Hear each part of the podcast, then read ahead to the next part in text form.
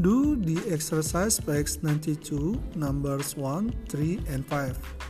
If you don't understand, please reopen the example I gave or contact me via WhatsApp.